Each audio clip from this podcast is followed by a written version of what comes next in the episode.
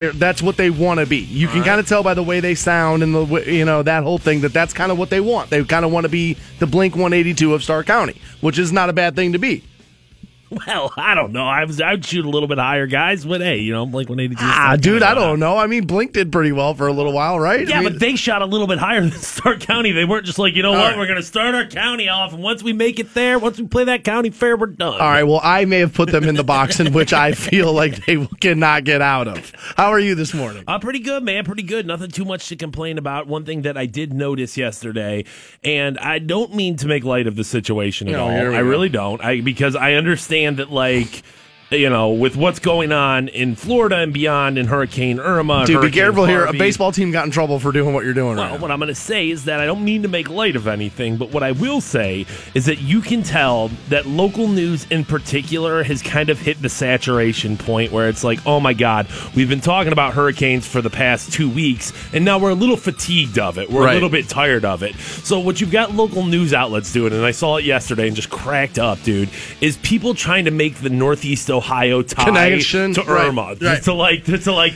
well, this person has been to Northeast before. They were in the Jack Casino, and then they went to, to Florida, and there was Irma. You flew over Ohio once, right? Like, yeah, no, uh, that's what local news does. They find a tragedy and they just link it back to like their county. This could have been you, and I'm sitting here like, dude, I'm not going to Florida anytime soon. This couldn't have been me at all. And uh, like, I get it, and I understand that that's what we look at those outlets for: is that local connection, is that local tie. Yeah, that's why we got And I was going to say, even you know, we'll we'll you know put priority on local stories. There's no question about it. A masturbator in the Walmart on 62 versus a masturbator in like New Mexico, our guy's going to win. We're going to give we're going to give the Stark County story you know top priority. You know what? Let's not just start- start giving awards away. You creatively masturbate in that Walmart on 62. You don't just hit the lineup because you did it locally. You creatively do it. yeah, try to get a little bit more into that story. We would appreciate that. You know, wear a bedazzled jacket, something. something, dude. Make it something. Make, you, you want to go viral, you got to do something special. Um, but it was just hilarious to watch. I think it was it was early this morning. I was watching Channel Three, and Hollie Strano's up there. Oh, And God. they're just trying to make the tie. They're just trying to make the connection. I there. love Holly. I do. Like she's great. I've met her personally a couple of times, Right. but yeah, she can get a little. Uh, she can get a little out there, especially with some of the tweets and how happy, dude. Like again, you and I work same hours pretty much.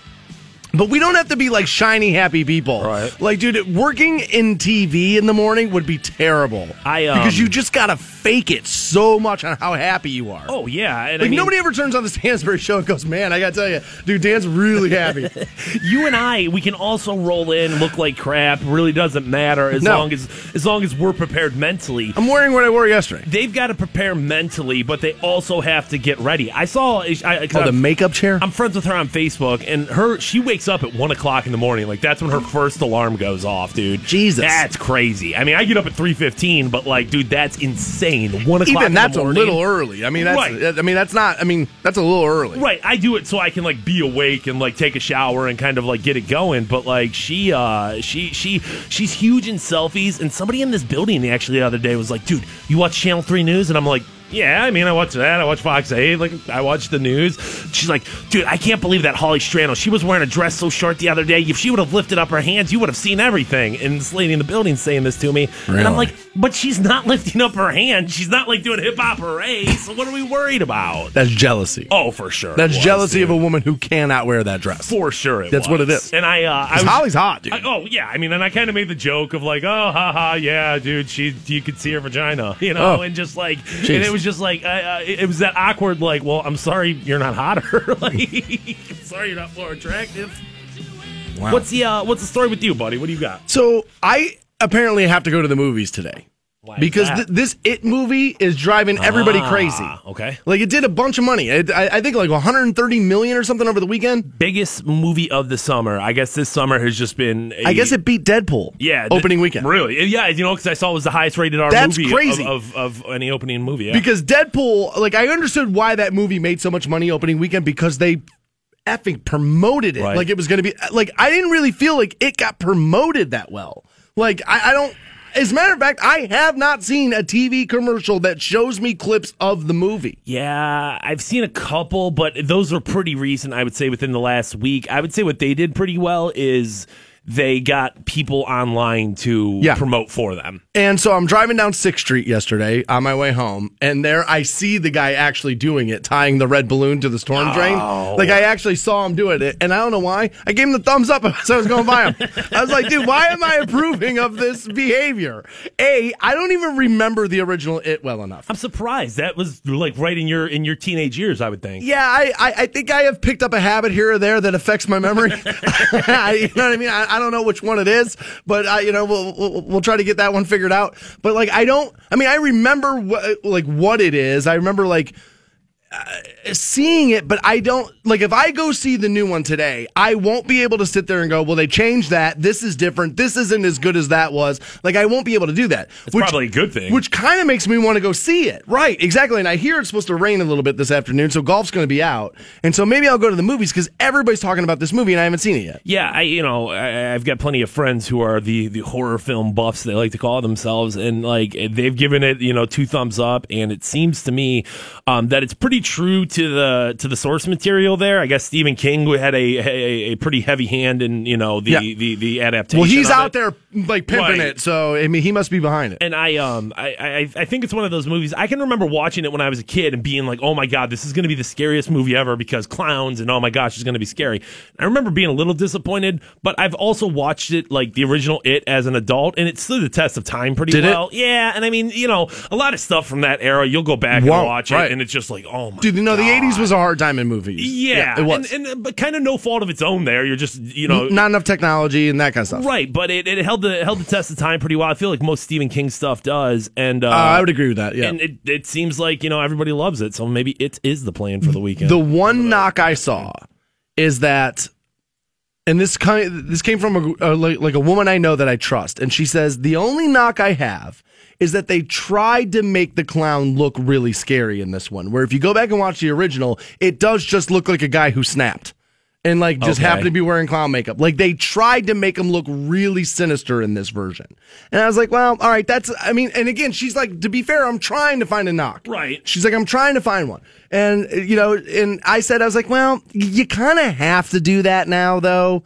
Like, because otherwise, I don't think it translates for the audience. no, I mean it, it, wouldn't in the same way. There has to be that like special, not a special effect to it, but there has to be like that production value in it where it looks over the top, where it looks like intimidating. So you watched the original not that long ago, within like the um, last five years? I, I was gonna say, as an adult, maybe in my early twenties, but old enough. Okay, yeah. so what?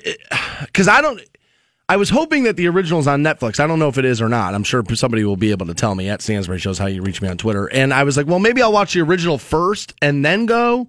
And then somebody said to me, like, ah, dude, what I would do is I'd watch the new one first and then go back and then have the frame of reference that way. Yeah. But it's like, dude, aren't they three hours long? Um, they're longer movies. I don't know about this one. How long? What the minute? I mean, the first one- two fifteen. This one is. Oh, okay. I mean, that's not, I mean, it's not terrible. But That's average movie nowadays. dude. Yeah. everything's over two hours nowadays. So I don't know. I, yeah, I, that I- was what was good about the 80s. It was 90 minutes and you were done. I feel like you probably have an advantage here of dude. Just go see it and go go with a clean slate. Why even bother trying to you know? I'm going to cut everybody off at the pass. I know the book was better. right. That's what I was gonna say. Is what are you gonna do? I Read the book? You know. I, know the book was better. Just you watch know. watch the new one. I think. Actually, I, I do want to get. There's another movie in the theaters I want to see because I did read the book. It was called The Glass Castle, and it was honestly that book was so awesome. It's kind of like uh, a, I, don't know, like a couple of people are to hit me up like that was such a chick book, and it totally was. The Glass Castle was a total chick book, but it was a really good book.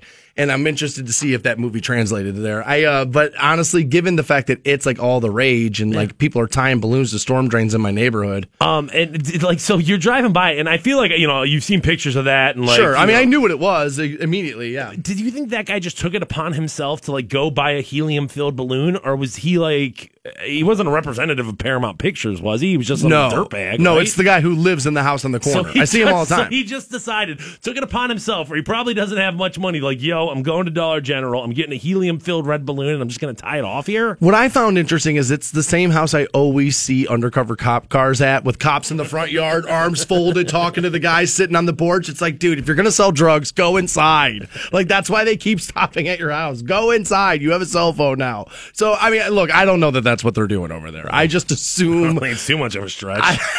You're right. Given where I live and some of the things I see driving by there, I don't think it's that much of a stretch. But I, You know, I don't know that for sure, but I saw that yesterday and I was like, all right, I have got to see this movie. I'm surprised that the it was the last fall or maybe a year and a half ago that the people were dressing up like clowns and trying to scare everybody and like I'm surprised people aren't doing that now, right? That coming back around Yeah. now, given the fact that this movie's all the rage. Right. Yeah, I'm kind of surprised by that. So I guess ESPN premiered a new sideline reporter during the late Monday Night Football game. They now do two Monday Night Football games. I watched a little bit of the early one. The, the late one starts way too late for me. But apparently they promoted some sideline reporter for this uh, game, and he's all the rage now. Like Twitter loves him, and I, for the life of me, can't figure this out. So we'll run down some of that for you next on the Stansbury Show. Rock 1069. Welcome back to the Stansbury Show on Rock 1069. Win your way out to the 2017 iHeartRadio Music Festival. We'll give you your first keyword at 8 o'clock this morning. And then September 22nd, 23rd, you'll be in T Mobile Arena in Vegas checking out the 2017 iHeartRadio Music Festival. Pretty good there. Plus, it's a trip to Vegas. Can't yeah, that. I mean, what are you going to do? Complain about that? But no, star-studded lineup. I mean, once in a lifetime experience. I'd be there if I could. Legal weed. Yeah, forgot about him. Legal Weed's going to be there. Open it up. That's your best friend right there. That is. That's your best friend. So I woke up this morning to a bunch of tweets about something I was not awake for last night, which is the second Monday Night Football game. Okay. Like I can't, I, dude. A football game that that kicks off at ten thirty at night just is not going to be part of my life. No, no, no, no. I mean, I think the NFL did a good job, and I heard this weekend they um, five out of the eight games that they played were were shorter than average. Like Oh, they're, they're they're working towards that. But dude, a ten thirty start time. Come on now, we're not making that. So it's the Los Angeles Chargers now taking on the Denver Broncos, and more attention than the game itself got was a new sideline reporter for ESPN. And apparently, what they did here, Fantone, is they promoted a guy from ESPN Deportes, which is like their their Latin American channel, right? Yeah, I mean, you know, E ESPN is going to be a worldwide company, so I understand why they would, you know, cater to that audience. Um, and yeah, you're going to promote from within. I'm sure there's plenty of guys, and that's probably how they want it. Is a little bit like their farm system, where it's like, you know, Come well cheaper that way. Well, you know, come learn how to do it the ESPN way. Okay, you did, you know, you did channel Local 18 news. news. all right, and then you moved your way up to the sports correspondent for your radio station and blah blah blah. That probably is like the good way to Sure. introduce them into the big leagues. I, I mean, it's how. Dan Patrick and you know Colin Cowherd and all those guys got started. It's how they all got started. Is you know they were like the local news king, and then they you know they went out over and did that, and so I understand it. But they promoted this guy from ESPN Deportes, and his name is Sergio Dipp. Sergio Dipper one time now. Come on, Sergio, And- pick it up. Uh, according to Twitter, I expected this to be racial because you know what I mean. He's he's Mexican, and he came from you know you know uh, ESPN Deportes. So I expected this to be like, oh look how awful Twitter is when we put a Mexican on the sideline. But that's not what this is. People took issue because they just don't feel like he's ready for this job. Now I will tell you. There are certain jobs you can't be ready for until you do it. Right. Right? Right. Welcome to being president. Can't Right. really be ready for it until you do it. This job's a lot like that. Like you, like being live on the radio. Everybody thinks it's easy until somebody puts you. I always say to people, people who tell me in public, "Oh, do your job's easy." Who couldn't do your job? The hardest part for me is to not turn around and say, "Well, you, Right. you, Well- you couldn't do it." Um, yes, I will agree with you 100%. There are plenty of jobs that you can't necessarily, you don't know the waters until you swim them. And this Gotta is- get in it. This is one of them. And I can only imagine how big this felt to this kid in the sense of, and he's young too. I, I would say he's younger than me by a good five years. I don't plus. know how old he is, but looking at him, he looks like a young person. To Yeah, me. in his 20s, no doubt. like he makes me feel like, oh my god, I'm an adult. Oh yeah, makes me feel old, dude. But he, um, you know, you can be on ESPN Deportes and you can be on, you know, uh, you know, Channel 17 Action News. Trump but- loves that channel. Deported, right? What? but Deportes. until but until there's the actual ESPN cameras in front of you, you're gonna be you're gonna be intimidated by that moment. And so we have a little audio of Sergio Dipp from the sideline. Here's what happened last night during the game. Beth, Coach, it's a pleasure to be with you guys here on the field from up close, just watching Coach Vance Joseph from here. You watch him now on the screen. This diversity in his background is helping him a lot tonight. Quarterback at Colorado. Oh my God. defensive back in the NFL. And here he is, having the time of his life this night, making his head coaching debut. And so, like, Twitter just roasted this poor kid. And I mean, welcome to Twitter. It's what it is, right? And they just roasted this poor kid.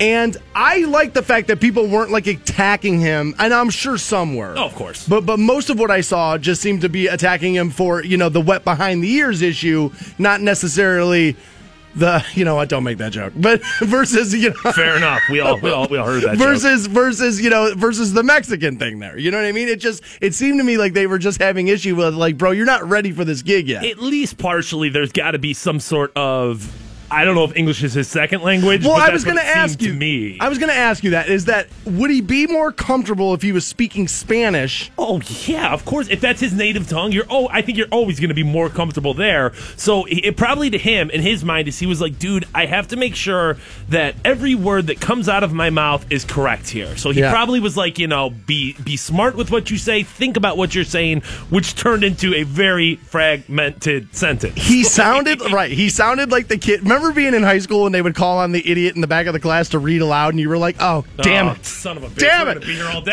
Like, well, then sometimes you were happy. It's like, well, dude, by the time he gets through three pages, the class will be over, and I won't have to do it. That's what Sergio Dipp kind of sounded like to me. So, of course, people roasted him on Twitter. He took it in stride and posted a uh, like a photo on his Twitter of like the Google search box and it says how to deal with fame and then he just put like a laughing emoji next to it. So he's taking it in stride, which I like. Yeah, I mean, it, don't get me wrong. There's a level of notoriety anytime you're on ESPN. There's going to be people that follow you on Twitter and stuff. But this dude has a great opportunity in front of him right now to like capitalize on this, to be that dude, and to honestly probably like cement a future with that company just because he kind of sucked his first night out. It's uh, you know what ESPN's doing here. They've been pushing diversity on their channels for a while now, and and rightfully so, probably. And you know what I mean. So they were like, oh, well, you know what? We'll do this too, and they just did it, and it was probably a little bit early. But like I said, there's certain jobs, man, you can't be ready for them until you do them. You just can't. Just the way it is. Jennifer Lawrence is in the crosshairs over some things she had to say about the hurricane and why they're happening and those kinds of things. And Snopes has figured out whether or not she's actually said it. And it reminded me of something that I have an issue with what people are saying about some of these hurricanes. I have a I have an issue of one statement of sentiment that people are trying to say trying to be nice when in reality you're not doing anything and it frustrates me. So we're going to get through that next on Rock 1069. Dan Stansbury, Matt Fantone. Just kiss your fruitcakes. The Stansbury Show Chilling in the studs with my dudes. on Rock 1069. Of Defense, A Place to Call Your Home is the name of that song. Senator Rock is what he prefers to be. Is that right? nowadays. Well, let's not skip ahead pages of history just yet. I don't know, dude. I feel like I can. I feel like I've read ahead of the class. I feel like it's pretty inevitable. You know at what? Point. I actually went to the Alice Cooper show with like about six people who are from Detroit. They all live here now, but they're from Detroit. And they all said he's going to win hands down.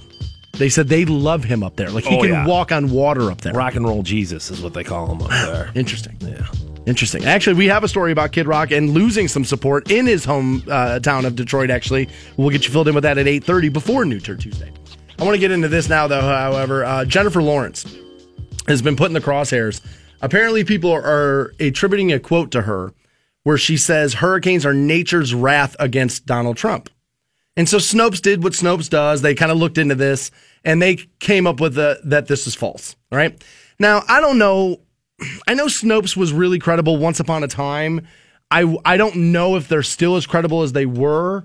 Um, like any other online entity, I worry that that the standards are going to be less and less and less every year. I don't know that. I'm just suspicious and know how the internet works. I don't, but I don't care if Jennifer Lawrence did say this. Yeah, I, I've heard plenty of people. Um, you It's know, wrong. It would be wrong. That's not what they are. But but I don't care if that's what an idiot actress thinks. right, but she didn't say it. But she didn't say. It. According Right. to Snopes, she did not say it. Right. But And- I don't have a problem if she did. okay. You know what I mean? But I. Uh, but well. I do have an issue with another thing people are saying surrounding these hurricanes. And I got in trouble last night on Facebook due to this. And this is an argument. Those of you that listen to the show a lot, you know, I was raised by a minister. My dad was a minister. And I've almost been thrown out of his house multiple times for this argument I'm about to make. And I know a lot of you that listen are church going people. And you're probably going to have an issue with what I'm about to say. And I, I'm going to put myself at risk here and tell you how I really feel because that's what I do. But if you continue to say to me Well, you know, God works in mysterious ways. You know, the Lord, He works in mysterious ways. It's very mysterious how God works. That's not what hurricanes are. Hurricanes are not God working in mysterious ways. I used to get in arguments with my dad about this all the time. Well, you know, you don't know God's plan. No, you're right, I don't. I also don't know for sure that God's a thing. I don't know for sure that's it. And science has pretty much proved climate change. I know there are people who deny it, but that's why they're called climate change deniers, because they deny it. Science has pretty much proved it. What saying God works in mysterious ways is, you know what that sentence really is? Here's what it here's here's the summation of that statement. I don't comprehend this issue and I don't want to research it. So I'm going to toss this useless sentence at you in the hopes it'll make us all feel better. That's what when you say to me God works in mysterious ways, that's what I hear. I don't understand this, so I'm just to put it up in the realm of God and then like that kind of like blankets you. See like my sentiment is mean well is well intentioned. Right. Um, now, I guess there's two different ways you can drop the um, God works in mysterious ways.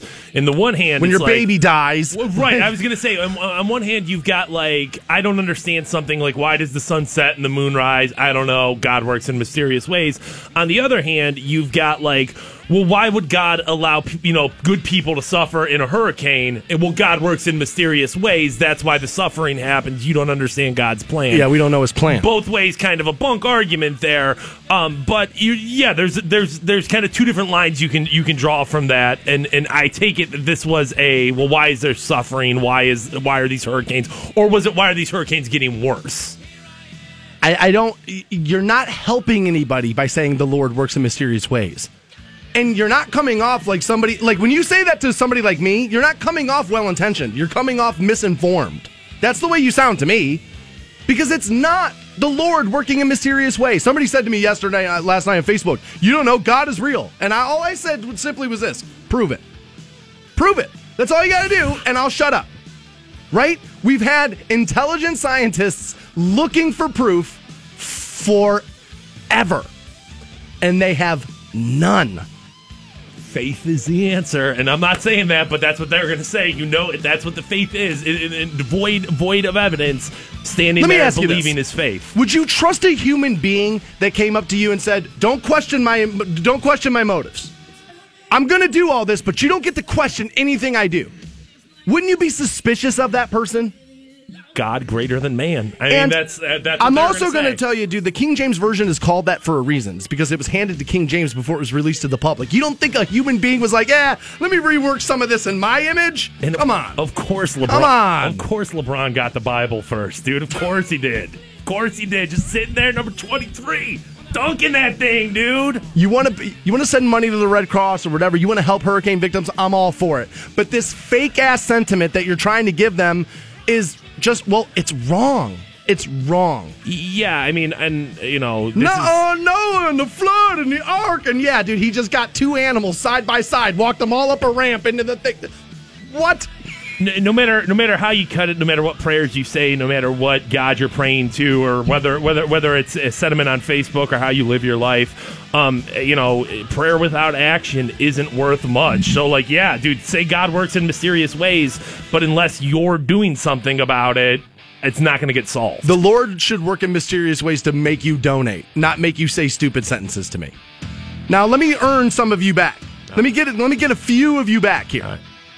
I don't get mad when somebody says "God bless you" after I sneeze because again, the sentiment is well intentioned. You're wishing me well. You're not wishing me well by telling me, "Yeah, dude, your house flooded down the street because God likes you less than He likes me." Sorry, mysterious ways, bro. God likes you less than me. Sorry about your house floating down Main Street. Mysterious ways, bro. And you just you're you just sound ill-informed. Why are these church dudes such bros now? Sorry, bro. What do you want me to do, bro? You even lift, bro. Oh, dude, are you not paying attention? church takes place in movie theaters now, and you get to wear your football jerseys, and we're not like a regular church now. That's that's the new modern churches. This guy's telling me DNA is the proof that God is real. Well, scientists say something else, and you don't get to call something science until it's science Yeah, DNA. That's until it, it's DNA. proof. Now, here's DNA. what I will tell you. now, here's what I will tell you is that you could probably find medical science that I wouldn't believe in and be like, well, what? It's called science, right? So, I'll, again, I'll meet you halfway. There's going to be things I don't believe in too. There's going to be things that I think the scientists are wrong about. But we have been searching for this forever, and I don't think DNA is the proof of that at all. Show me, Adam. What is the what is DNA? How is DNA the proof of God being real? Just DNA. That's it, dude. That's the Here's answer. what I wanted to say, dude. Lay out the argument for me. Walk me to the doorstep of it. Because, dude, like I said the uh, last week, I've had more church than all of you combined. Twice on Sunday, once on Wednesday, bro. Did it all my entire life. Read that book three times, cover to cover. Had to to live in my father's house. I'm telling you, there is no proof of this. I've been searching forever. This debate has been going on at my father's dinner table between he and I until he died. I was almost thrown out of the house. Wasn't allowed to live there for some of my statements being made. And it makes me crazy to think that a man that I revered, that I found to be so smart, would say things like this. Well, you know, you don't know the Lord's plan. I heard him say that a million times. To me, that sounds like, ah, throw my hands up in the air, give it up, give it up, can't figure it out, give it up, God, I'm serious. That's what it sounds like to me.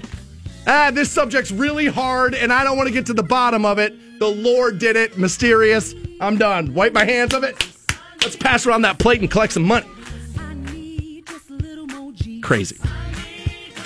All right. I'm not trying to offend you. I'm really not. But Oh my God! Now sin is why bad things. Ha- okay, all right, whatever. Sin is why the mysterious ways happen. Oh my! I swear to God, dude, I'm gonna palm my head against this desk. I cannot believe that. 653. Let's figure out religion. No, well, actually, dude, next, next, actually on the program, dude, there's a Fox News host that's concerned we're gonna take down the nine, the the 9/11 memorial, and it sounds crazy until I lay out the argument, and that's next on Rock 106.9. Please relax. This will be painless. The Stansbury Show on Rock 1069. 69. And welcome back to the Stansbury Show on Rock 1069. Twitter's asking me, dude, are you guys going to play that audio of Sergio Dipp this morning? And well, we already did. And uh, but I'll tell you what we forgot to do with Sergio Dipp. And so coming up at 7:45, we'll replay you that audio and then we'll slow it down. We love doing that here on the Stansbury Show. Have not found a piece of audio to slow down in quite a while. 45. Coming up at 9 o'clock is New Tour Tuesday, brought to you by the Hard Rock Rocksino. You're getting new Beck, new Thomas Rhett, new Kid Rock, who's also making the rundown at 8:30. And then locally, a band called Line of Defense. And their song is called A Place to Call Home. Yeah, I've heard of those dudes. I don't think I've ever seen them or anything, but I feel like I've seen their name like associated with Buzzbin or the Auricle or one of those downtown. No, I'm sure, yeah. Uh, dude, a guy's hitting me up constantly on Facebook trying to prove to me that DNA is the hand of God, and he just Ah. sent, he sent me proof, buddy, from a site called Answers in Genesis. Ah, Dude, let me just tell you, I won't even open a site like that. a reputable scientific source right there. I, I won't even, dude. I'm not trusting any site called Answers in Genesis. I, I'm just telling you, I'm just not going to trust anything I read there.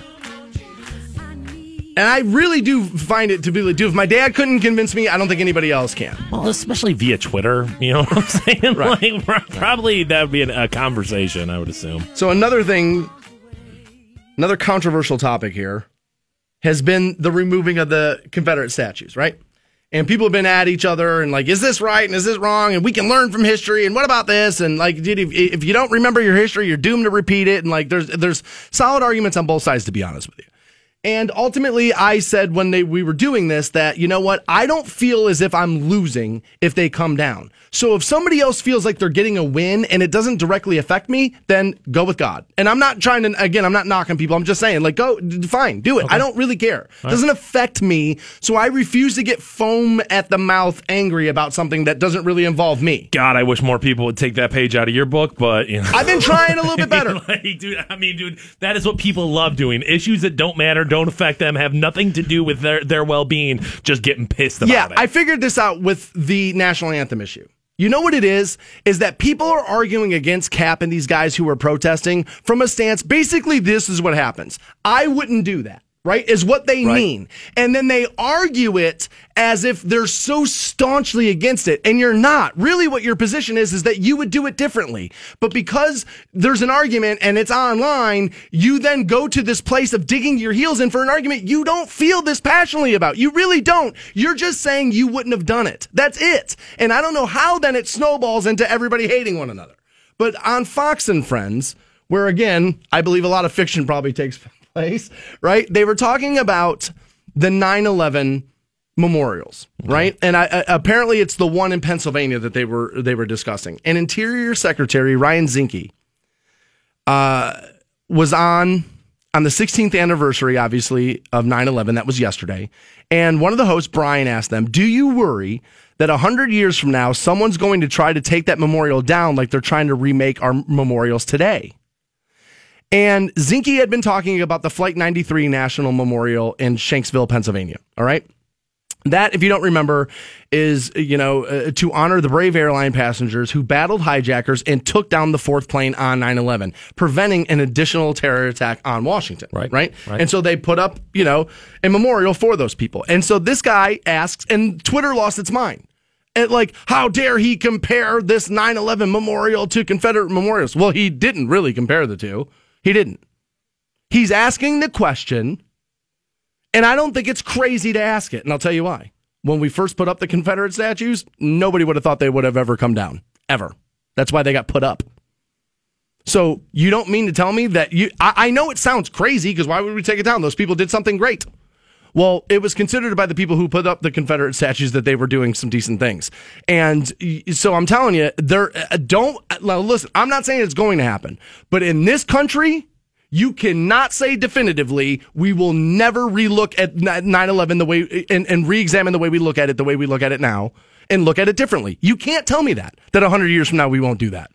I mean, opinions are going to change, and people's perspectives With the time, and more info may even come out. Um, and I guess really what that's all going to come down to at this point is well, the facts of the matter are this that the people that are being uh, memorialized in this, you know, Flight 93 uh, statue or whatever it is. I'm not sure of what of what like the what the what the thing is. Um, those are people that protected our country. The people being memorialized in in in the Confederate statues are people that attacked our country. Can't argue that. All right. But what I will say is, is that if we continue down the path we're going right now, I feel as if it's not outlandish to think that there will be a huge population in the country that says, well, you know, I mean, it was pretty impressive of like the Muslim view. And what if they were right? And like this and that. And maybe we shouldn't honor people who, you know, killed other people to crash a plane. I'm telling you, I know it sounds ludicrous. I know that. I know I sound like a heretic right now, but I'm telling you, if I, I just, I know people in a hundred years from now, you can't tell me we won't think like that. I won't care because I'll be dead. as far as it comes to me right now, it's like, well, as somebody who, I mean, I'm I'm I'm a proud progressive. I feel like I'm I, I wear that on my sleeve. Um, as soon as somebody puts up a tribute to the 9/11 hijackers, I will be out there saying this is inappropriate. That's crazy, right. That's inappropriate. That's crazy. Just like I will say that you know, uh, having a memorial to people who who who wanted to to tear apart the union, I will have a problem with that. So like until we cross that bridge, it like I, I don't know. uh, It, I just think, uh, dude, it's very funny because this guy got attacked because he works at Fox and because he said it. But in the reality is, he's this is not crazy. But the facts are two different things. yeah, but no, but what he's saying is, is that the way we view things do change. But the facts don't, right? And the facts are Well, dude, you're arguing something that doesn't matter. Stay on point.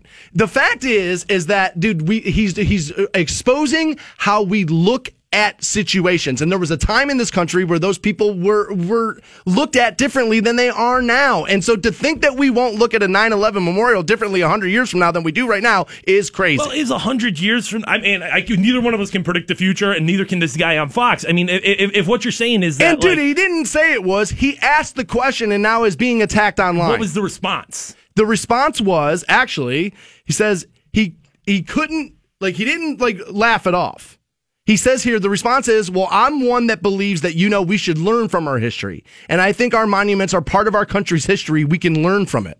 He says he added then since we don't put up statues of jesus everyone is going to uh, to fall morally short meaning dude all men are flawed. And that maybe the, the I'm I'm going to expand on his point, meaning that you know what we probably shouldn't put statues up of anyone. Because and I said this the other day, two weeks ago, that no one is going to fit that standard. Martin Luther King had an awful view on gay people, and yet there's streets named after him, there's statues, there's all kind of stuff. No man or woman, flesh and blood, meets the moral standard of these statues. So to assume that we won't re-examine 9/11 100 years from now, and maybe people think at it or look at it differently, or I'm offended because I mean, dude, look at how how often that happens now. Look how fast that happens now. Remember yesterday I told you this on the 16th anniversary of 9/11. What did I say? Over the weekend I was at a concert and a band opened up their set with the national anthem, and I thought to myself, "Oh my God, should you do that?" That's how far we've come in 16 years. Now expand it another hundred, and tell me how we think then.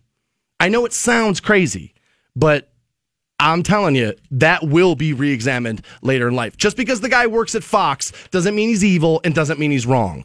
More Stansbury Show right around the corner. Hang on. Rock 1069. Welcome back to the Stansbury Show on Rock 1069. You just heard Beck there. You'll actually hear him again coming up at 9 o'clock for New Tour Tuesday. We have his new song, Up All Night. We'll play you that one. Could be great, could be awful. Beck's going to go one way or the other there, right? Yeah, he's an artist, so like you could still have plenty in the tank, or it could be like, bro, why didn't you just stay away? yes, absolutely, that could happen. You're also getting new Thomas Rhett and new Kid Rock, and then locally Line of Defense with their song "A Place to Call Your Home." Senator Rock is what he prefers to be referred to. Yeah, as I'm not skipping. I'm not skipping pages of the book just yet, buddy. You wanna you you, you wanna you know skip ahead? I'm not doing that just yet. Although I think he probably would win. I read an article in Men's Health about micro penises, Okay. and uh, I, I I was interested.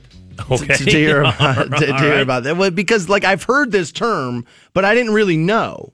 I was like, all right, obviously it means small penis, but I didn't know. I was like, I wonder what like definitely defines micro penis. Yeah, there's a, a line in the sand. I don't know where it is either, but yeah, there's there's somewhere along the lines you have a micro penis. According to Dr. Leo Doumanian, he's a reconstruction surgeon at the USC Institute of Urology.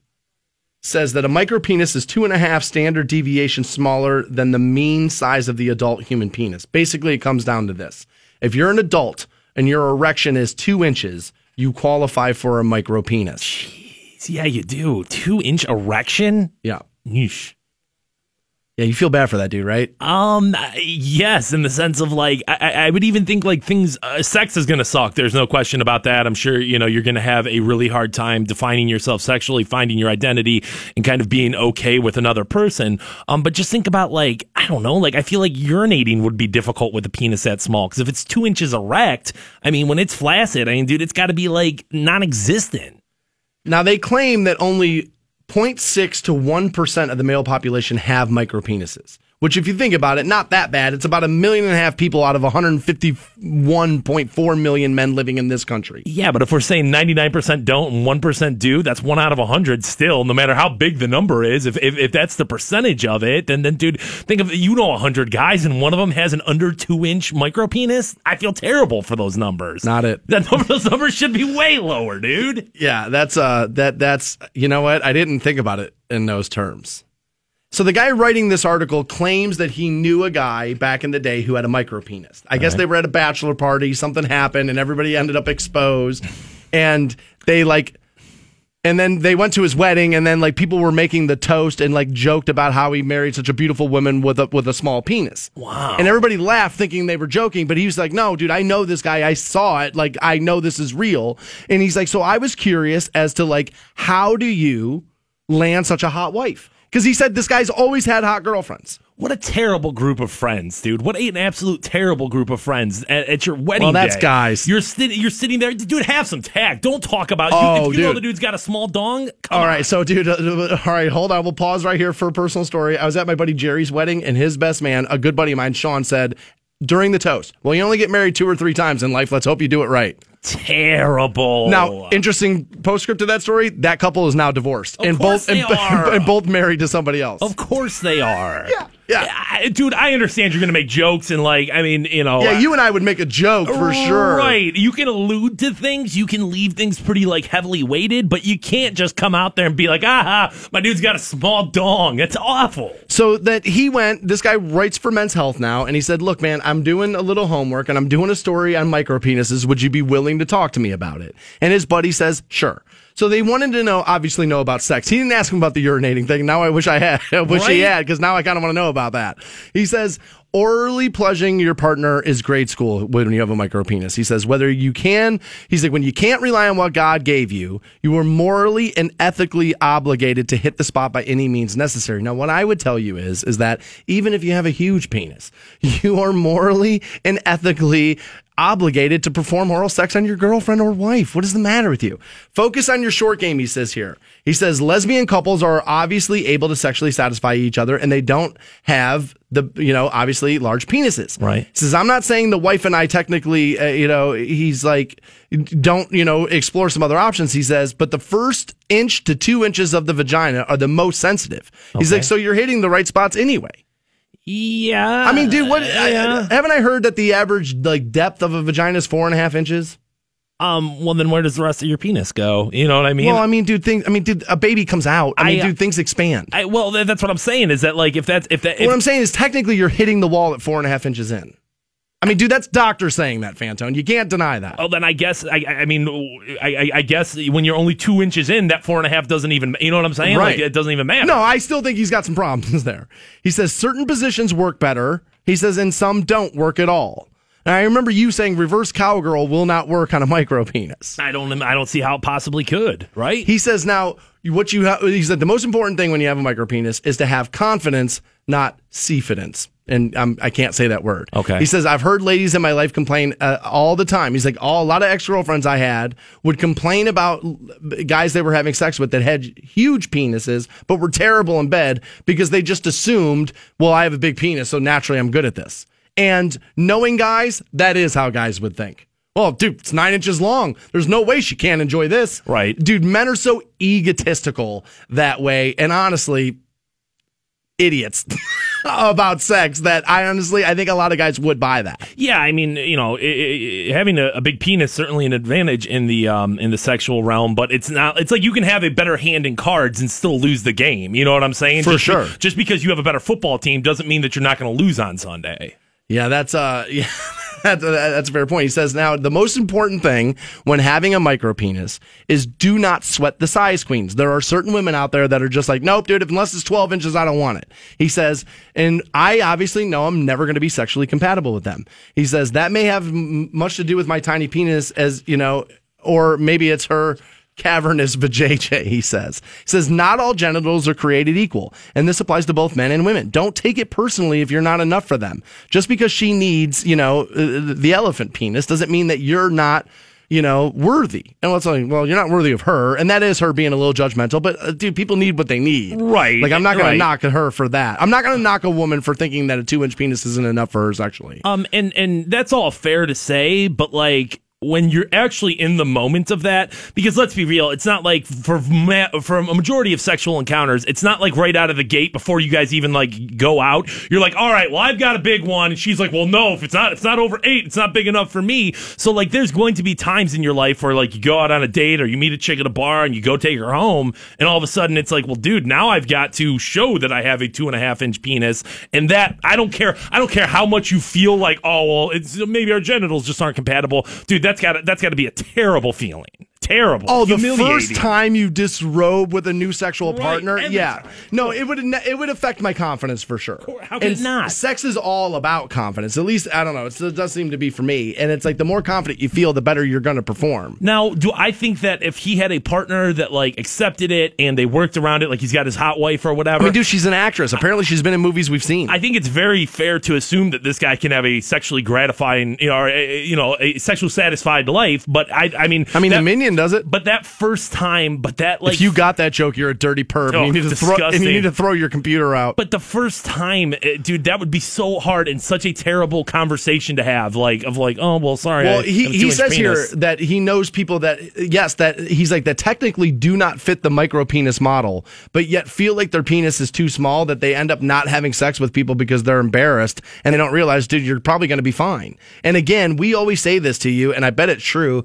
You're watching too much porn at that point. Like if you're legitimately walking around like, dude, my penis isn't big enough, you're watching too much porn. I think. yeah, unless you. I mean, dude, as an adult, now coming into your own as sexuality and being a teenager and confused, and I don't know what is this and why is this only so large? Like that, that's w- welcome to growing up. But if you get to be an adult and you're still that worried about it, I think it's because of the images that you're putting in your head about sex and they're unrealistic. I mean, I think it's it, it- it's you know worth noting that the average penis I think I've heard is like five and a half or six inches before. Your girlfriend girlfriend, wife, whoever she is, isn't going to be able to tell the difference between five and seven inches. We all think that, like, oh no, she totally knows what it is, but it's not like she's down there with a flashlight and a tape measure. Like, if you've got an average size penis, you're okay. Like, you don't have to be like, oh well, dude, it's it's, it's only five and eight tenths or four fifths. That's all. That's it. And it's like, well, dude, she doesn't know that. Like, you don't have to. You don't have to go out there with your measurements. It's not like a football game where they they read like the starting lineup and the height and the weight and the, I and the mean, penis size. That makes all the sense in the world. It's like, dude, you don't grab her boobs and go, these aren't D's. Mm, I don't know. That's not. That's not what. That's not what people do. Sergio Dipp made his per, uh, made his debut last night on Monday Night Football, and Twitter roasted him. We have the audio, and we'll also slow it down for you. That's next on Rock 106.9. Please relax. This will be painless. The Stansbury Show on Rock 1069. Hey guys, you got Stansbury here. When you're talking firearms, you know what you want? Knowledge, safety, and training. That's right. And you can find it all at Great American Shooting Sports in North Canton. Find Great American Shooting Sports state of the art indoor gun ranges at 6505 Promler Street Northwest, right across Interstate 77 from the strip. You can stay up to date at Facebook and Instagram or find more info at greatamericanshootingsports.com. I will tell you, they're offering you beginner firearm safety classes, concealed carry classes, and advanced. 6 9. Welcome back to the program. You're about to get hooked up with Dee Snider tickets as he plays the Hard Rock Rocksino Northfield Park late October. We'll get you into that here shortly. 1 800 243 7625, the number you will need on those. Kayla was listening to us talk about micro penises, and she says, Dude, I'd like to meet the woman who needs a 10 inch penis. She's like, I'm 4'9, 115 pounds. She's like, I just feel like that's too big for me. Yeah, jeez. Yeah, that may be too big. Kayla, you're tiny. Yeah, she's a little person. She is a little person. Also, coming up at 9 o'clock is New Tour Tuesday. You're getting new Beck, new Thomas Rhett, new Kid Rock. Also, locally, Line of Defense. They're out of Canton, Ohio. We'll play you one of their tunes as well. And 8 o'clock, your first opportunity to go to Vegas for the 2017 iHeartRadio Music Festival. That right around the corner. Earlier this morning, we played you a little audio from Monday Night Football last night, the late game, LA Chargers versus the Denver Broncos, I believe it was. And um, I didn't stay up for this. I watched a little bit of the early game, the New Orleans Minnesota game. Minnesota won that game handily. I um, so I didn't see this live, but I did uh, watch it this morning. And Twitter like roasted this kid who had an opportunity for his first Monday Night Football gig ever as a sideline reporter. And what ESPN did is they promoted somebody from ESPN Deportes, which is like their Latin American channel, and they were giving him a shot on Monday Night Football. And ESPN's been all about, um, you know, working in more female reporters and more minority reporters, and they're just trying to be a little bit more inclusive. And given today's climate, it's probably not the worst idea for you. And uh, and I know they've taken some heat and this and that. And yeah, I agree that I think most of their shows should get back to opinion on sports. I'm all for that. And a little bit when a major thing happens, yeah, chime in or whatever. I, I, I don't want anybody telling me to stick to you know Walmart masturbators and me not to be able to say what I want. So I'm for sports people doing what they want, but it's affecting their rating. And so I understand why people say maybe they should just you know get a little bit more sports centric, right? But they let this guy, um, you know, ha- have his day and you and I said and I defended him earlier. I said, "Look, there are certain jobs that you can't be ready for until you do it. Welcome to being president. You can't really be ready for that until you are president. You can't really do this job. There's no way to practice for my job. You can be thrown to the wolves and you can either it's sink or swim. You can either swim or you can't, right? And I think Monday Night Football is probably a little bit like that too. It's, I mean, it's a national, you know, audience, and if you've never done it before, there's going to be nerves. Now we assume that English is his second language. Obviously, as he is an ESPN Deportes reporter, I wonder if he was doing this in Spanish, whether or not he would have been better, less nervous, maybe. But we have the audio. Here's Sergio Dipp last night on Monday Night Football. Beth, Coach, it's a pleasure to be with you guys here on the field from up close, just watching Coach Vance Joseph from here. You watch him now on the screen. This diversity in his background is helping him a lot tonight. Quarterback at Colorado, defensive back in the NFL, and here he is having the time of his life this night making his head coaching debut. So there's Sergio Dipp. Now Twitter roasted him because that's what Twitter does. It doesn't know how to do anything but like destroy people, right? And he kind of, I don't know, uh, saying deserves feels weird, but it's to be expected that this happened to him. Yeah, and I think it's okay. I mean, Yeah, it's all right. eh, for the for the majority of what I saw. I think it was less like, "Oh my god, this guy's so terrible. He sucks. He's the worst," and it was more like, "Oh, he's so awkward. I love him." Okay. I was encouraged by the fact that they didn't go to the Mexican thing. Like it didn't seem to be racially motivated, the hatred. It just was like, oh my God, dude, you're not ready for this. And sometimes you're just not ready for a job. It's just the way it is. But I think I have the idea on how to make Sergio Dipp's first night better. I think maybe the audio, may, I mean, maybe if we slow it down, it sounds better. Beth, Coach, it's a pleasure to be with you guys. I love it. Here on the field, from up close, just watching Coach Vance Joseph. From here, you watch him now on the screen. This diversity in his background is helping him a lot tonight. Quarterback at Colorado, defensive back in the NFL. And here he is, having the time of his life this night, making his head coaching debut. I love it, dude. So I, I got to give Sergio Dipp a little credit here. He took it all in stride. He posted a photo on Twitter of like a Google search box, and in the box he wrote how to deal with fame, and then he put a laughing emoji. So he's taking it in stride, which, I, dude, a lot of people can't handle the roasting of Twitter, and he took it well. No, and I'm sure he's smart enough, savvy enough to know that like now I have an opportunity here. Like, Oh, ESPN has to put him back out there. I, I-. I saw somebody last night. They, they were like, "Dude, they should do the Sergio Dipp like counter. Like, how long until we see that guy again? Just constantly, whenever he's going to make an update, you got to you got to pimp that." You know, last year the Monday Night Football I, football ratings were fine. Monday Night Footballs, uh, you know, hadn't been so good, and people make the claim it's because NFL has their own network now, so they put the premier games on their network and was like, yeah, yeah, ESPN will give you these, right? And knowing Roger Goodell, knowing the NFL a little bit, I don't, I don't think that that's crazy. So if you're ESPN, you want viewers, yeah, you kind of have to do a little bit of that. I'd put him on every week, dude. He'd be like, "Yo, Sergio, we're going. It's yo with Sergio right now, dude." I'd make a whole thing. There'd be sounders. There'd be like, I guess somebody tweeted out last night, is this guy a Make a Wish Foundation candidate? oh, God, dude, that is so wrong and so, so very funny. When your way out to the iHeartRadio Music Festival, that's next on the on Rock 1069. However, before I don't want to forget. Oh. I don't want to forget. Let's give you these Dee Snider tickets. I always forget. I'm not going to forget today. Dee Snider's playing the Hard Rock Rocksino. We'll give you those now. We'll take caller 20 at 1 800 243 7625 on those. And again, win your way out to Vegas next on Rock 1069. Dan Stansbury, Matt Fantone. Just kiss your fruitcakes. The Stansbury Show Chilling in the studs with my dudes. On Rock 1069. Hey guys, you got Stansbury here for North Canton Collision. The folks you call if you've been in a collision, big or small. As if Monday's not bad enough. If an idiot has just smacked into you in traffic, no worries. My buddies, Jeff, Alex, Woody, or Jason, can give you a free, no cost estimate at 330 499 5171. North Canton Collision repairs all makes, all models, and they also offer 20. Canton's Rock Station, Rock 1069. And welcome back to the Stansbury Show. Just sent somebody to Vegas for the 2017 iHeartRadio Music Festival. No worries, your next chance happens at 9 o'clock this morning. Right before New Tour Tuesday, actually, where you're getting new Beck, new Thomas Rhett, new Kid Rock. All part of that. Nice choice on the bed, buddy. I, There it is. I'm, uh, I'm a big fan of the Geto Boys. how could you not be? I, I like the Geto Boys a lot. Speaking of musical acts, you like a lot. Oh, no. Yeah, speaking of musical What acts, did, what like did. Gene Simmons do now? No, no Gene Simmons, no Kiss, no Hearts. Uh, this is a Stansbury favorite, and this is something I just found out via email.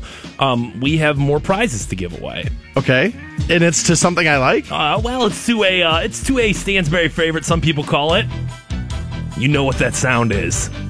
December 27th at the Quicken Oh, Loans Arena.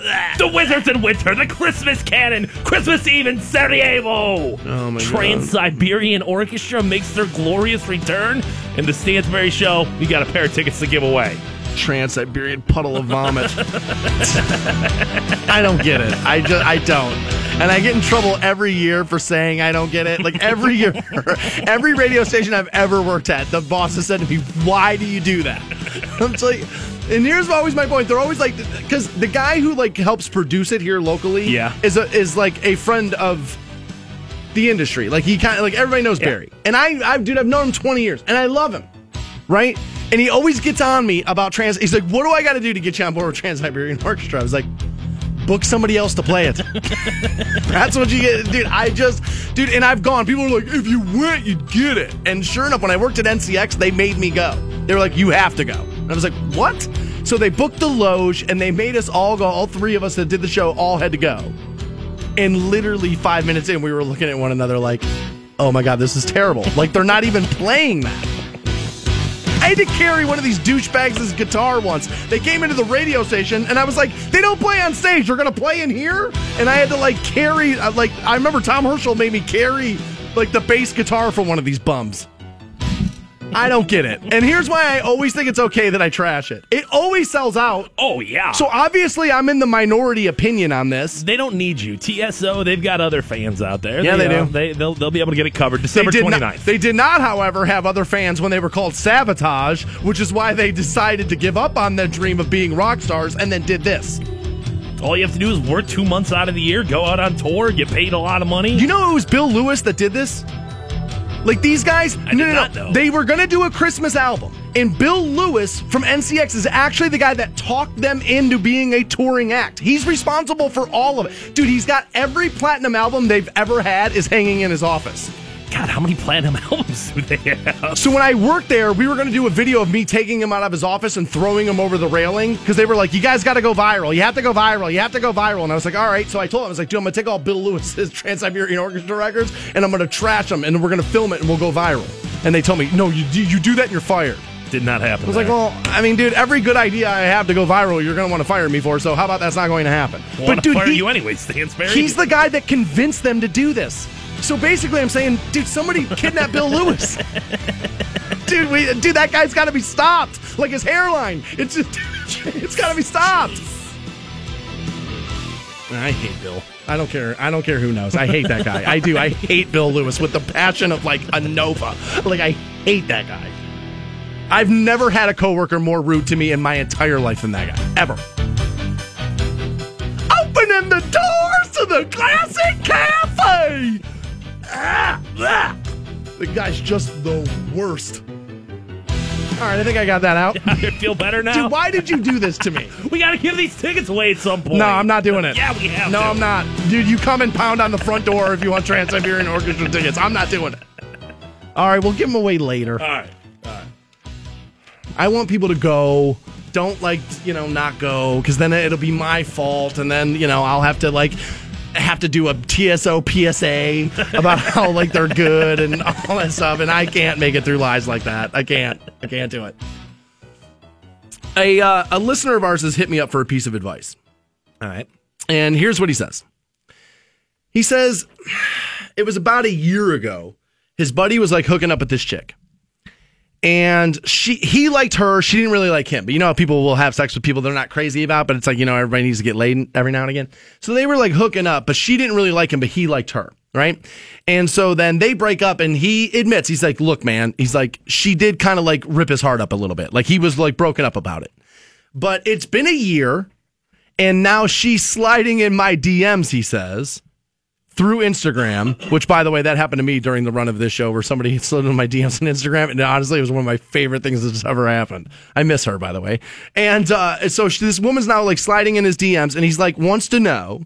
He's like, dude, this is one of my best friends. And he's currently seeing multiple women through Tinder and the like. Like, is it a problem or how soon or how long do I got to wait to date a woman that my buddy was dating? Now, this is a very touchy subject because it's it cannot be cut and dry because there's going to be multiple scenarios. Now, given his scenario, like the guy's over it dating other women, it's been a year.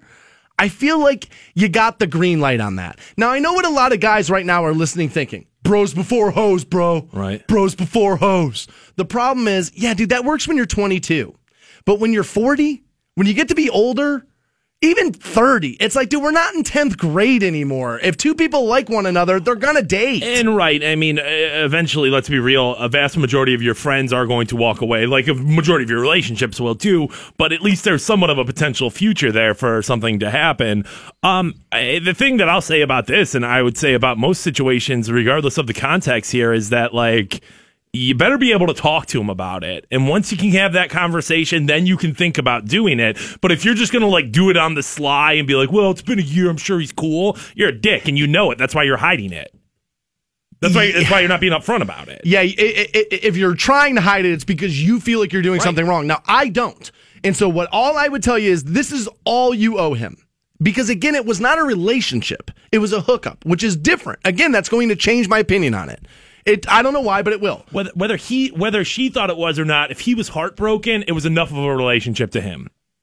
Yeah, but a year after he may be he may see it differently. And so what I would say to you is is I would just text him and say, "Look, so and so asked me out, so we're going to have dinner on Friday."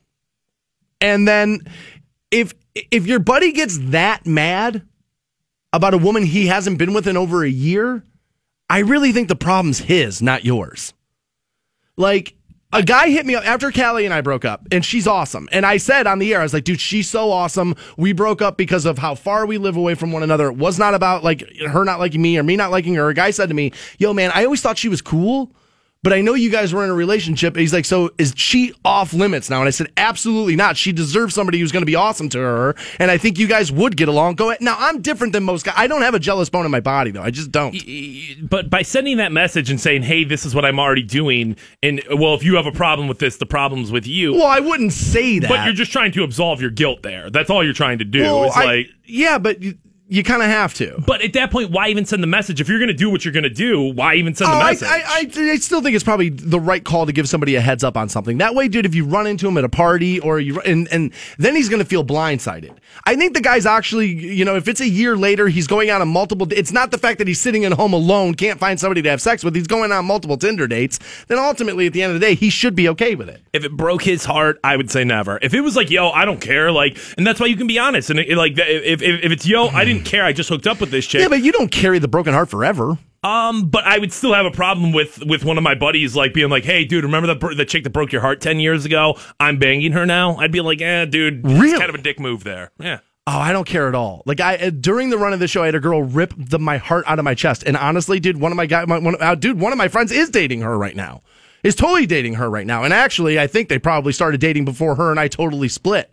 But at the end of the day, I don't care because I don't care anymore. At the end of the day, if you still care about that, you still care about that situation. And again, that's on you because a year in, you should have worked through those feelings by now. I think I think there's especially when it comes to like if you loved somebody and whether she did or did not love him, like I think you can carry that with you forever. Doesn't mean you're still hung up on it. It's just like Oh, no, I think uh, it those- does. I think it does because if you still care, then that's the that's the only reason you would still you would care about who she's with. You may not love it, but if you care, I mean, no, you don't have to do backflips over it. But it just be uh, if you have an issue with it, it's because you're holding on to a situation that's never coming back, and that's a problem that you got to get worked out, not your friend. And I, dude, I always say it's not your friend's responsibility not to sleep with somebody. It's your responsibility to make the relationship work, or she's going to date other people. You can't be paralyzed by that. More Stansbury Show right around the corner. Kid Rock is going on the defensive. I'll get you filled in on why next on Rock 1069. 1069. Welcome back to the Stansbury Show on Rock 1069. Win your way out to Vegas for the 2017 iHeartRadio Music Festival. Your next keyword happens at 9 o'clock. We'll also do New Tour Tuesday for you. Brand new Beck, new Thomas Rhett, new Kid Rock. Locally, Line of Defense, a place to call your home is their song. And uh, Kid Rock's actually what we need to talk about now. But before we get there, I want to tell uh, you about this is the best video I've ever seen. Okay. And I haven't posted this yet, but I will. But somebody sent me this, and this was yesterday. And again, yesterday being 9 11. Somebody saw in a Planet Fitness a firefighter in all of his equipment on a Stairmaster climbing 110 stories in remembrance. I don't know why. That kind of pulled on the heartstrings a little bit on, Of course. On this guy right here. Of course, dude. How could it not? I know I'm like a heartless bastard, most of you think, but I'm not really. I'm more of a marshmallow inside than most people realize. And dude, I gotta tell you, yeah, man, that was that that's a really cool view. Yeah, I mean, you know, I think 9/11 is going to mean different things to different people, but as an American, I think we can all kind of agree that that was a uh, you Tragic, know, yeah, very, was very, a very somber day. And you know, yesterday, and I, I know we're not going deep into 9/11 here, but like yesterday, there were so many like hashtag never forget, and we never should forget, and that's completely appropriate thing to do. I just hope that the memories of yesterday turn into the actions of today. You know what I mean? So many people are like, yeah, never forget how we felt on September 11th, and it's like, well, don't forget how we felt on September 12th either. How unified we felt, how inspired we felt, how great, you know, how like how, how we felt as a country to come together. And now it's just like, no, you suck because you're on the other side. Right back to it. Yeah, that's. I mean, I was making that point yesterday, where it's like you know how far we have come or fallen, depending on how you want to look at it. But I thought that video was awesome, and uh, that was a good way to remember. And I'll be honest, to people who say never forget, they're kind of right, because I hate to admit this, but the other day I woke up and I was like, "What year was that?"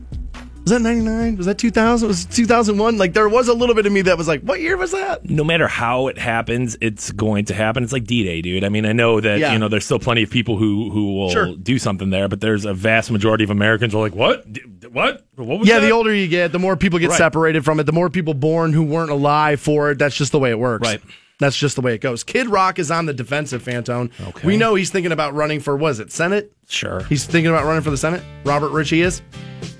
And he's been under fire for a while for displaying the Confederate flag during his concerts. Now, I said way before this was like a real issue in this country. I remember I was I saw him at CSU. I think it was. Maybe it was the Q. No, it was the Q. I remember cuz yeah, I remember. I'm not going to tell you why I remember, but I remember. We were at the Q and his drummer's from Ohio. Like she's in Ohio. Yeah. But she's black.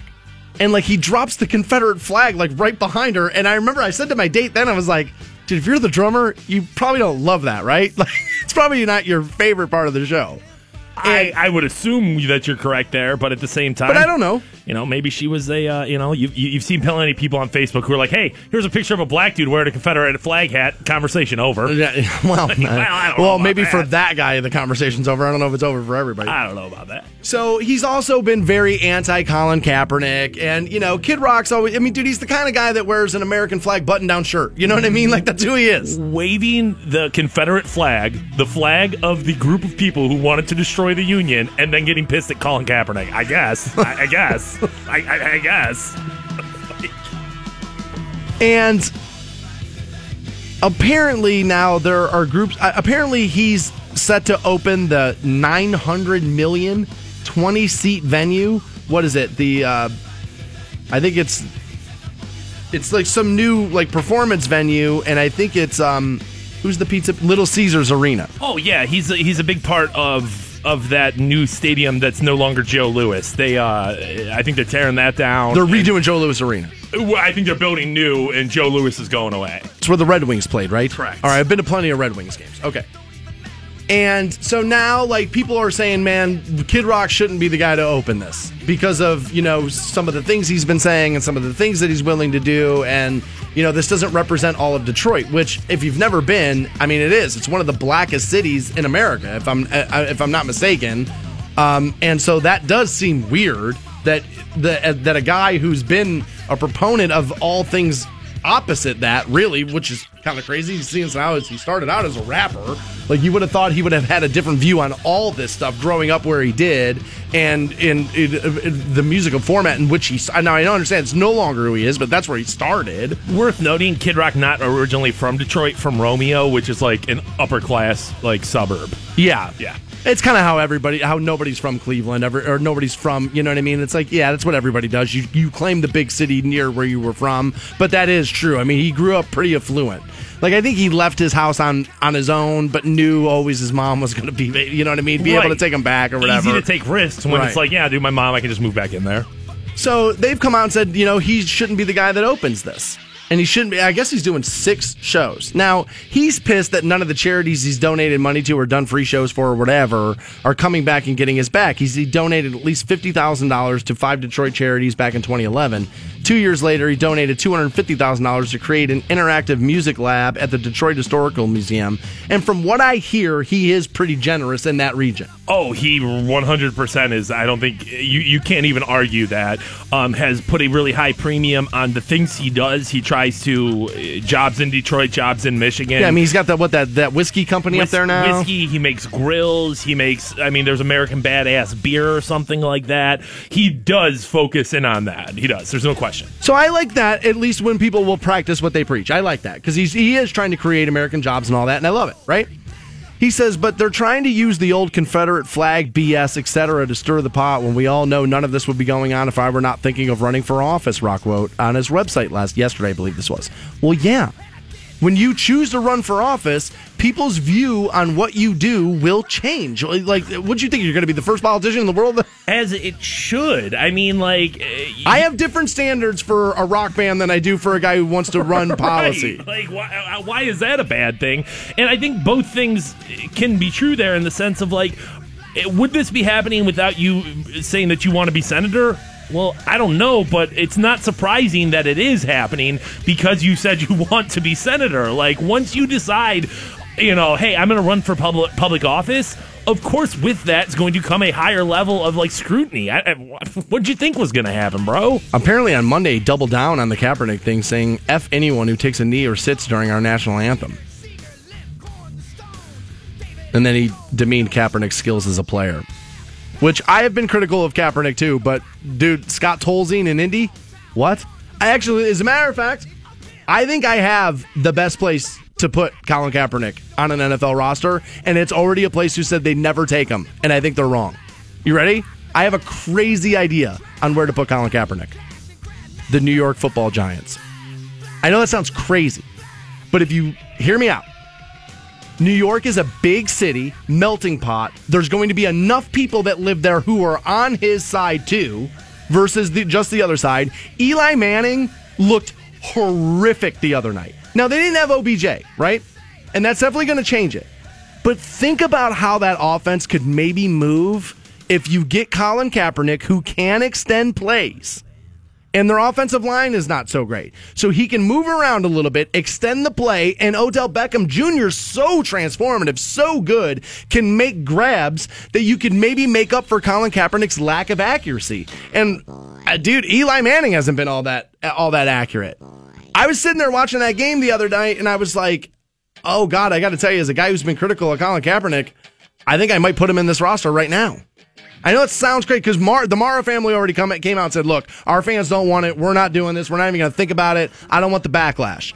Right? And I think they're wrong. I think New York's a city that can handle it. Now, it'd be a huge story via blogs and shows and all this because it's New York, it's a premier city and all that. But I also think it's a big enough city where they can handle it. Yeah, I mean, they're used to the media circus. I think the New York football giants, buddy, get Kaepernick on the phone. At the same time, it's just so odd to me that, like, Kaepernick is so divisive, but it's like there's other dudes in the NFL taking a knee that took a knee yesterday, and nobody really cares about. Well, that's kind of my point. Is like I, that's why I don't think it's really like the NFL blackballing him because if it were, I think the NFL would move to end the rest of these guys trying to do it, and they're not. He's just become the, the tip of the spear, essentially. Yeah, he- like, well, he's, he the head, he's the face of it. He was the starting pistol, and so he, Yeah. he is paying a price for that, but like uh, you'd be a fool to say that his playing ability doesn't factor into this. Yeah, that's always been my point. Is that is he is is it partially that you're unemployed and it's and so like employing somebody who has this in their background is a little you know conflicted for people for sure. But it's also that he's not a certifiable number like starting quarterback too. That's also part of it. I like how there's two different, you know, protest boycotts going on at the NFL right now. There's the people who are anti Colin Kaepernick. I'll Right. never watch another game because he takes people that are pro Colin Kaepernick. I'll never watch another game because he doesn't have a job. And it's just like, well, I mean, I guess you guys are working towards the same goal there. It's just you're there for very different reasons. I'll, uh, there was enough bad quarterback play this last weekend to where even a guy like me who has been critical on Cap would argue, yeah, he's better than some of these guys. He's better than Scott Tolzien for sure, and he would have been better in that game. Now, I, do will Eli get it turned around? I mean, he won two Super Bowls. Will Eli get it turned around maybe this season? Maybe, but he's old. I mean, he's getting to the point where he's kind of old. And so I was watching that Giants game and I was like, guys, I got to tell you, dude, when you have a wide receiver that talented in Odell Beckham Jr., and he is, he's that talented, that maybe he could be the deodorant for some of Cap's stink. And that, dude, maybe those two guys together kind of like help one another out and they end up having a pretty good season. I know it sounds crazy because it's New York, but I think the New York football giants is a great place to put Colin Kaepernick as a guy who didn't think he would ever play in the league ever again, I'm telling you right now, if I was the Mara family looking at that game the other night, looking at getting embarrassed, I'd be like, well, we might want to think about this. I mean, admit, even when Eli's good, he's just still, he's just still Eli. Like, he's not, like, if you heard Eli Manning was coming to the Browns, you'd be like, uh, oh. I mean, you wouldn't be pumped, even though he's won two Super Bowls. You would still be like, eh, I'm not wild about that. So I don't think it's insane, my idea. It's definitely unconventional. We will uh, we will send you out to Vegas for the 2017 iHeartRadio Music Festival. We'll also do New, tu- uh, New Tour Tuesday, and we'll also give you more Stansbury Show next. Hang on.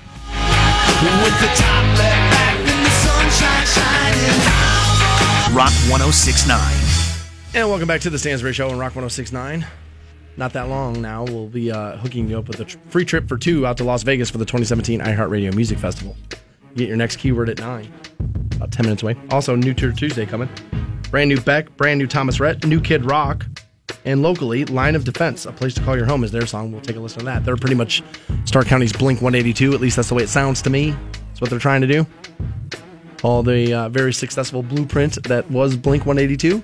They were successful for a little while. They did all right. Had a pretty good run. All right. Uh, so a guy was listening to us talk about that uh, that video I saw online where a firefighter went to Planet Fitness yesterday in full like uniform and like the tank and everything on his back, and he did like 110 stories on the stairmaster in remembrance of 9/11. Yeah, I think 110 stories to the top of the World Trade Center. I believe so. Okay. I, I would assume that's the math, right? Okay. Because that's what he had done. Okay. And a guy tweeted at me, and I don't know if he's being serious or not, but he says, It sucks that 9 11 was a U.S. government conspiracy just to spike the defense budget. Tell me I'm wrong.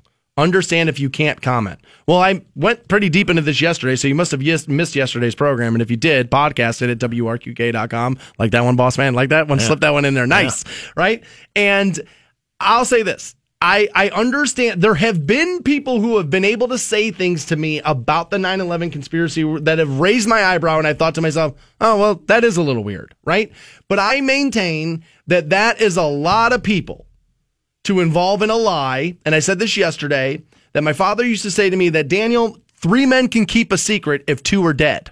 I just feel like that is a very big lie and conspiracy for and as many people as I think it would have to take to get into this. Now, Fantone said to me yesterday, "Well, how many people do you really think it would take?" Now, I said I'd, t- I'd take the over on 200, and after thinking about that last night, it's probably not 200 people, Right. But let's say it's 50 people, and I don't think that's crazy to think it would take 50 people to be involved to take two buildings down in our country and point the finger somewhere else. I don't think it's insane to think it would be 50.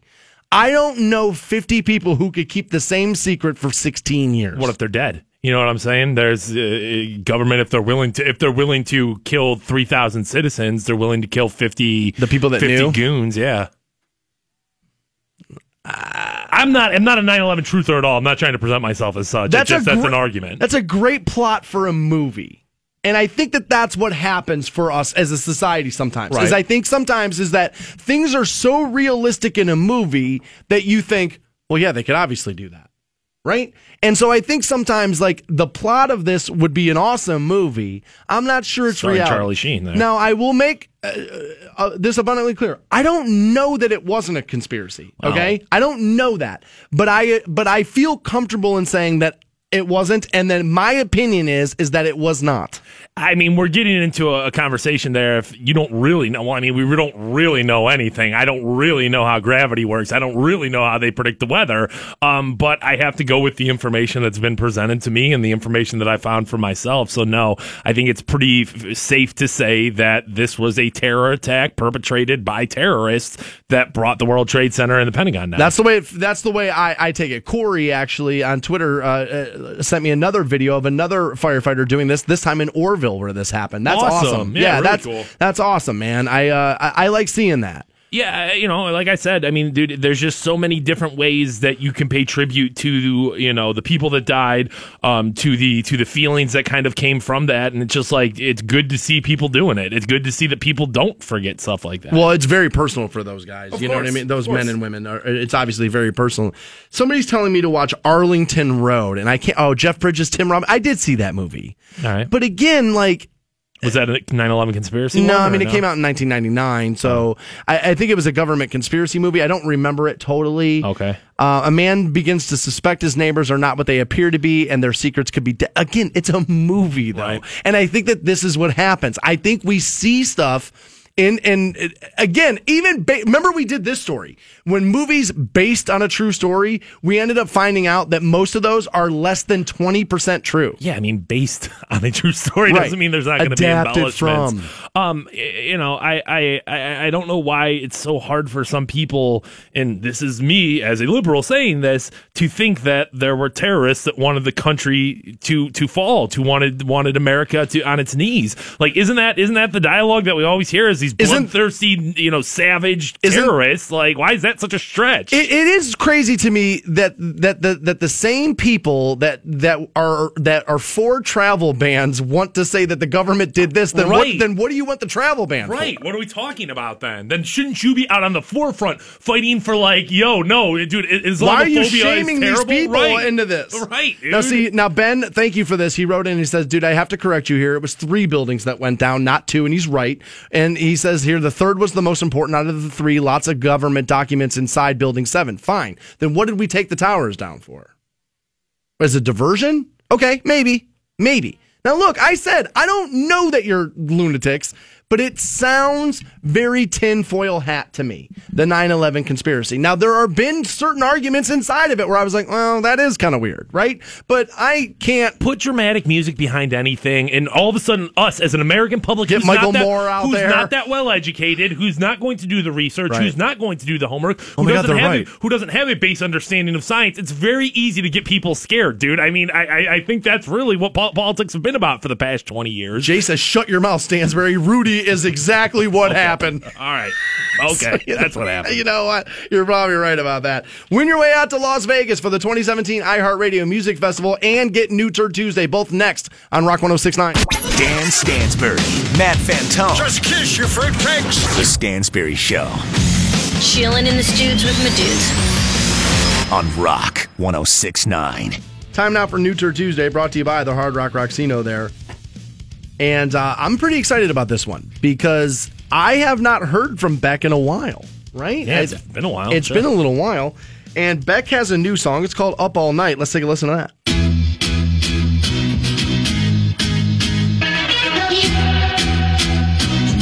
Let me guess. It's weird for the sake of being weird. Yeah, that's him though, right? I think that's who he is. I don't. I don't even know if it's just for the sake of being weird. There's plenty of artists, you know, who get further enough, further enough along in their career where they're like, "Well, I'm going to make something. You know, I'm going to zig when everyone thinks I'm going to zag." But Beck's always weird. It, it like it genuinely is him being him as opposed to him trying to fit a sound. I remember when that that stuff first came out, like radio stations were like, "Well, what do we do? Like, where does Right. it go? Like, it's good, but where does it fit? Like, what format is it?"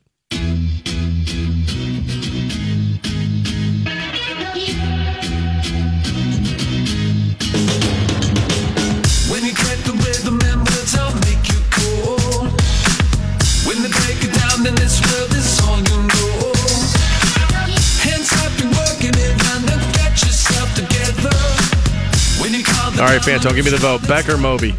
oh, Beck all day. Yeah, me too. now I feel it so far away. Not nearly as weird as I thought it would be. Just kind of sounds like a song. Yeah, this might be the hey, remember me? Yeah, Hey, hey, remember me? Right.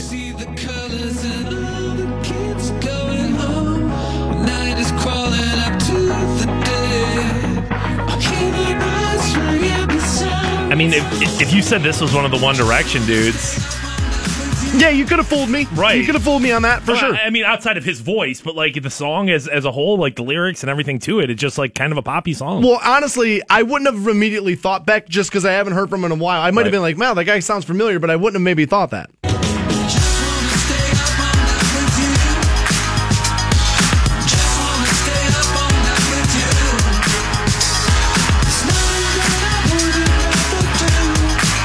That was weird.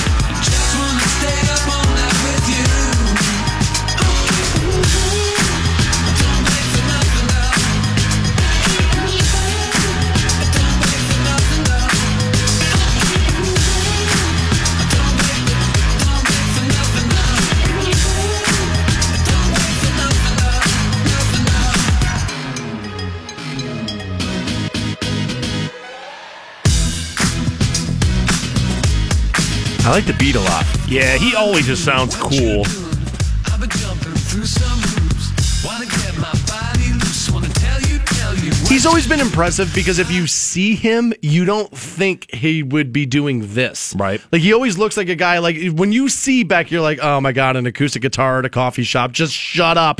I just want a latte. I don't want to hear your lousy music. That's the way he looks. But then he makes stuff like this.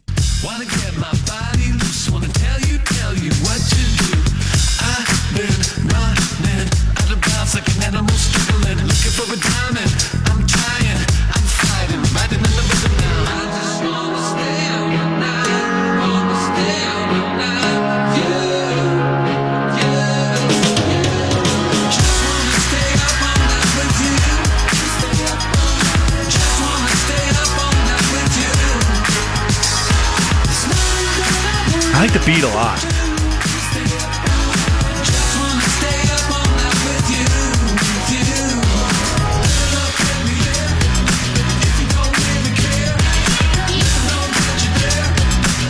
got time, take it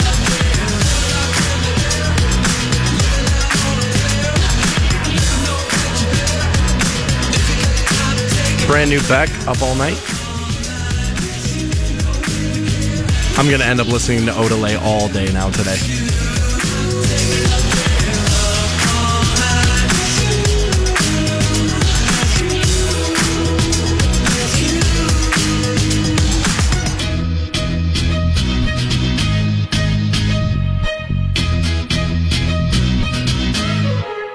That's brand new Beck up all night on New Tour Tuesday on the Stansbury Show. Fantone, give me the vote there. Not a turd. Um, that song was definitely not a turd. I feel like it. Uh, it's not going anywhere. It's not like that's going to be a, a rock radio song. It's not like that's going to be a pop radio song. But it was a good representation of an artist who's still got something left in the tank. There. Um, I uh, I'm a little disappointed. It wasn't a little weirder, a little bit more Beckish, and hopefully the album will be. And he just picked that as like, yo, trying to get my name back out there, trying to get on New Turd Tuesday. So I'm going to say not third. Beck doesn't try to make hits, and like that's uh, he he makes his music and he allows the audience to come to him, and that's rare these days. I'm going to vote not a turd as well. Not a turd. I think one of our listeners hit it right on the head via Twitter. He says, "Look, this song would have been great coming out in June. What a what a good Yeah. summer jam. It's just a weird time to maybe put it out." And I agree totally with that assessment. I uh, I, I think that's definitely a summer song, but it makes me want to hear more new Beck. So I would have to vote not a turd on that, as I already have. We have the new Thomas Rhett for you. "Kiss Me Like a Stranger." That's next on Rock 106.3. Oh, nice. Oh, yeah, my boss has been on me about work that in more. Get that in there more. Get it in there. Work some more zeros into my paycheck, bro. Be nice. let's, let's try working that one in. Let's work those in there. Moving on on New Tour Tuesday, we have the new Thomas Rhett, Kiss Me Like a Stranger. Oh, dear God. Ooh, oh, he's smoothing up into him. Yeah, girl. Um, every time I see you sitting there with a big old dipper in your lip, I just want to get up in it one time now. Man, that mouth cancer's sexy. What is Thomas Rhett doing? He's got bills to pay. He's got things he's got to do. Is he going to commercial? Is that we got bills to pay coming up next to the Classic Cafe. is that what he's doing? Busy working hard, wrapped up in my job. We got bills to pay. Man, he dude, he sounds like he's gonna smooth up in it. Like that sounds pretty good, Dude, right? his wife is a is so hot. Smoke show? Well, Oh, surprise, surprise, yeah. dude. Country music star, hot blonde wife, or is it hot brunette wife? Brunette Okay, wife, I yeah. The know. last time I saw her, anyway, when we women change our hair all the time, but yeah, she's hot, dude. Working hard, He's not a bad looking kid. Like he's one of those guys that's like, yeah, dude, he can sing and he's pretty good looking. Like he deserves a nice piece. When it feels like I don't hear a single word you say. Can we get back to the basics and find that young love and make it? Tear down all these walls, ignore all of our calls, and just stay in. Tearing down those walls. Yeah, he Kiss is. like a back wall. stranger. Uh, Baby, hold me like we never met. Did he not get the memo, dude? You're a country music artist, buddy. You got to build the wall. oh, okay. All No, right. dude, you, you got to build them walls, not tear them down. Jeez, did you not get the memo, Thomas Rhett? Kiss me like a stranger. Baby, hold me like we never met. Every touch a little danger. Like you ain't gotten used to me yet. Ugh. Strike a match, light take a dump in her bathroom? Is that what happened? Use some reckless behavior. Baby, kiss me like a stranger. You sing her this song, she's gonna treat you like a stranger. I never met this guy. Stranger danger. This is bad. Sounds like that dude Sam Smith should be singing this. What happened to him? I don't know. I don't know if they. It, it, it's just like Iggy Azalea. Like, where did she go? It's like Macklemore. Like, where did you go? Did you come back? Are you still here, Lorde? Where are you at? I don't know. That's all fair. Where are all those people? Lightning on my skin, every touch remembering what you mean to me. Hozier, what's up, buddy? Let me. He's another one. My lips on your lips like a symphony. I would say Kings of Leon, but aren't they playing the iHeartRadio Music Awards? Yeah, but so is Lorde. Kiss me like a stranger. Baby, hold me like we never met. Every touch a little danger. I'm a sucker for a ballad, but this is a big old swing and a miss, I think.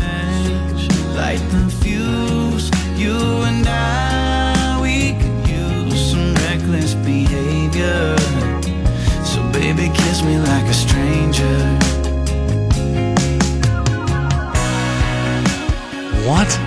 Is there anything about this song that's like country? No. I, I don't think I've heard anything that's Now- like, well, that's country. I kind of hate that argument, but this time around, I mean, this is like legitimately no, it's not a- at all. Like, there's nothing country about it. just this. a little bit of twang in his voice, but other than that, we haven't heard anything That's that would that's make it. me think. That's it. No, you're right about that. Like if you heard this on a country music station, I could see how you would think like, Am they- I on the right station? Are they playing the wrong song? What's going Like, on here? Zac Brown had a song like that. It was called Beautiful Drug. And I remember the first time I heard it, I looked down at the radio station. I was like, what is 99.7 doing playing this? Because it sounded like something that should have been on KDD. And I was like, oh, that's Zac Brown. That's why they're playing it. Like, Like a stranger. sometimes that does happen. Baby,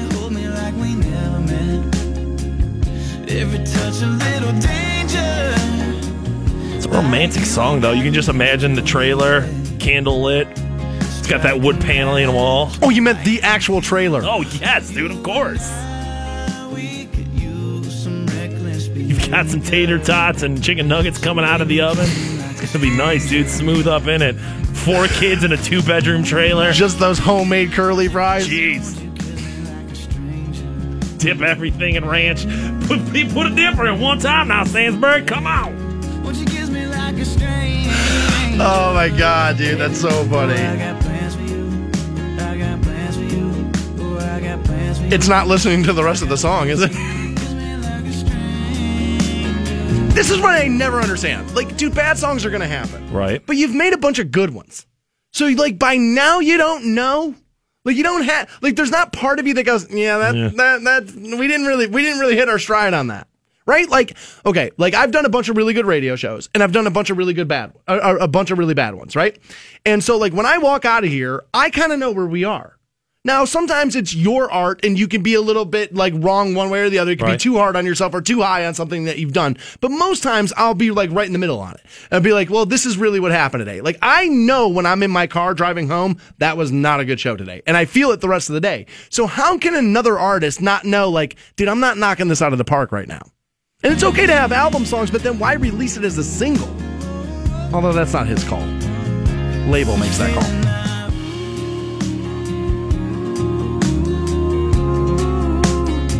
Yeah, just keep saying ooh in the background. That'll fix it.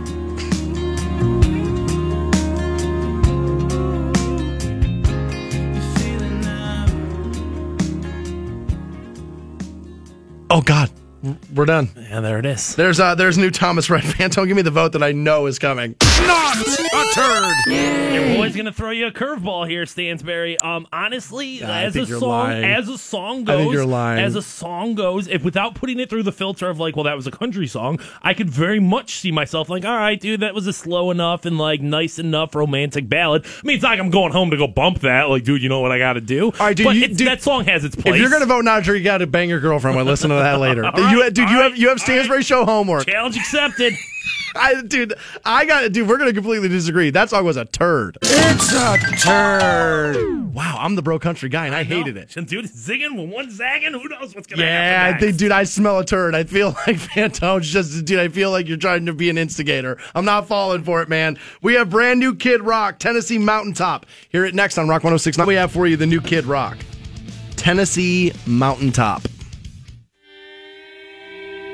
Speaking of kicking the dust up, come on. Oh, little acoustic Kid Rock there. This always ends up good. palm trees and beautiful hips. Man, it doesn't get any better than this. The sunset like fire on the Viper Room. Oh, let me hold up at the bar.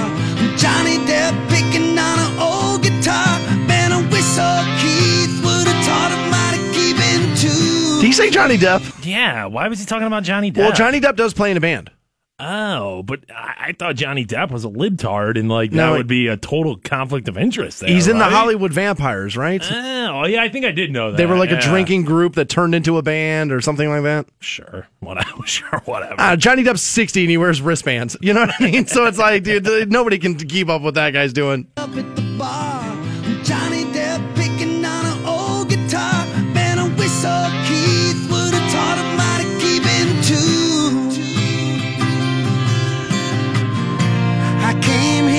Looking for love, but all I found was sex and drugs. Strung out, broke down, homesick, and thinking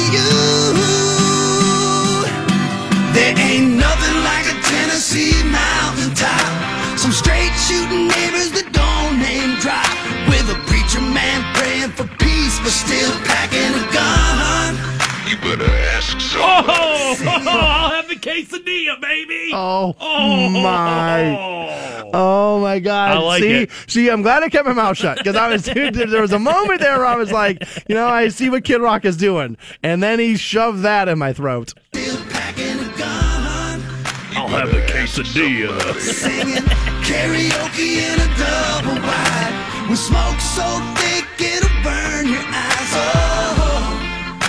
my sweet Lord, how I want You missed it. You just said karaoke in a double wide, That, buddy. dude, you got to get it in there one time now. fall in love with an angel. You'll end up in California. What?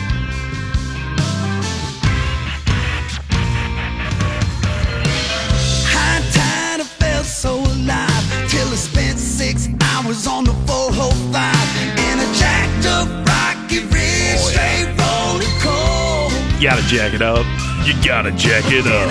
I turned up the radio and heard a bunch of it's got no soul, all pop and hip hop, but no damn rock and roll. No, My God, dude. Dude, you can't. Wait a minute. God damn it, Kid Rock. Like, how the heck did the balls on you to blast hip hop? The Right. balls on you.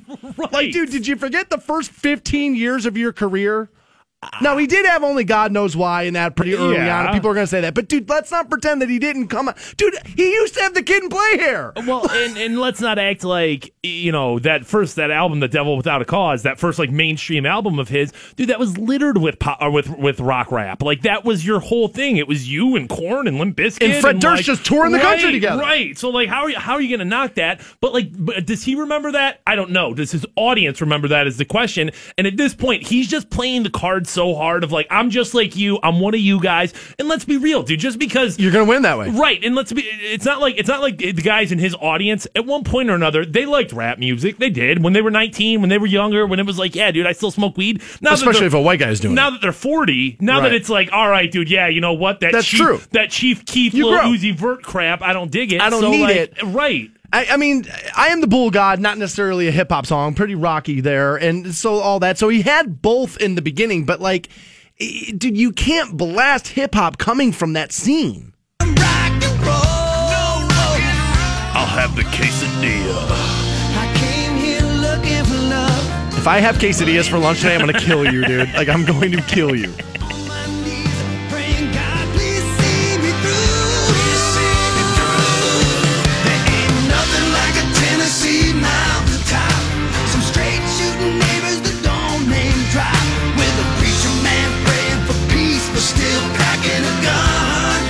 Terrible singer, but he knows it. and I want to hear it. You know what I mean? Like for as bad as he is, like there's still something about it. I want to listen to it. Yeah, he dude, there's something about Kid Rock, man. There's just something about him. And I've met him a couple of times. I've interviewed him a few times and we did like a backstage like dinner concert with him where like, you know, you, you have dinner with like the fans got to eat dinner with Kid Rock and all that. And he was like one of the nicest guys I've ever met. Like as far as like celebrities go, he was really nice, cares about his audience, that whole thing. And he's awesome on stage. Like he'll suck you into the performance and all that. But he does not have a great singing voice. No, I agree with you on that. Still packing a gun. You better ask somebody. I didn't realize he was saying you better ask. Oh yeah, you didn't hear that the first time. Oh, I thought for sure you heard that. I was wondering why you didn't make a bigger deal out of that. Yeah, let's blast hip hop and then take one of their most famous phrases. You better ask somebody. Idiot.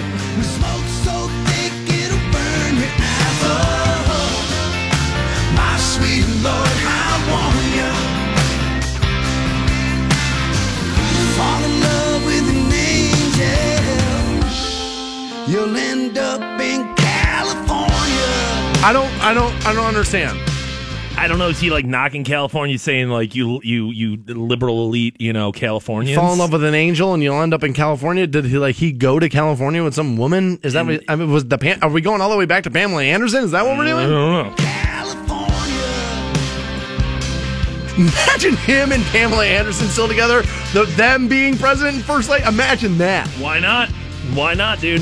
The future's unlimited for uh, Senator Rock.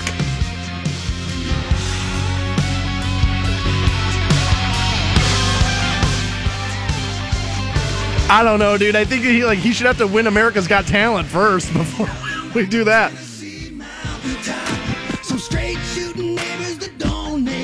What? Oh, he said na- it's just Neighbors, just neighbors. I was like, neighbors. whoa, bro. I was like, that dude. sounded close. I was like, dude, did we just miss that? dude, somebody dumped that out. That's how, dude, that's terrible. Nothing like a Tennessee mountaintop. Some straight shooting neighbors that don't Jeez, dude, that is close. You say it like that. Jeez. I was, man, I could have sworn that's what he said.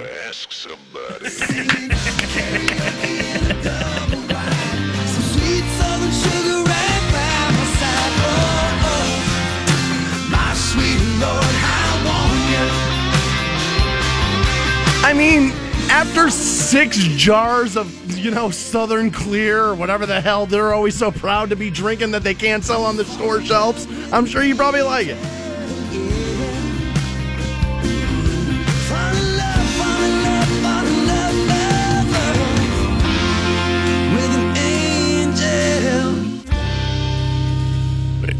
Wow, what a weird way to end it, but there's no better way than to Yeah, just end it.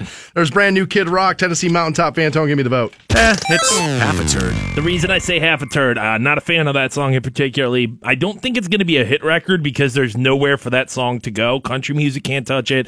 Rock radio's not going to touch it. But I'm telling you right now, that will be a very heavily streamed song. There's going to be like a million iHeartRadio stations built in from it. So I didn't like it, but I think it's going to have some sort of legs on it. I hate to admit that I think you're probably right, but I'm voting turd on that. Voting a turd. It's a turd. Yeah, I, I don't disagree that his audience will go seek that song out, sure play it a will. ton, and it will get a ton of iHeartRadio plays, like on on the app and stuff. But I just didn't think that was all that good. We have a we have a local submission this week. You can send yours in stansbury.wrqk.com. Include a uh, radio edited song, short little bio on the band, which Line of Defense did, and we have their song "A Place to Call Your Home."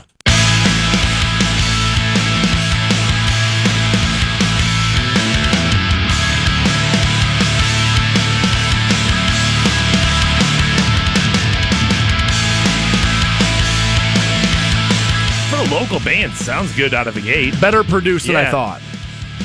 Like it sounds professionally done.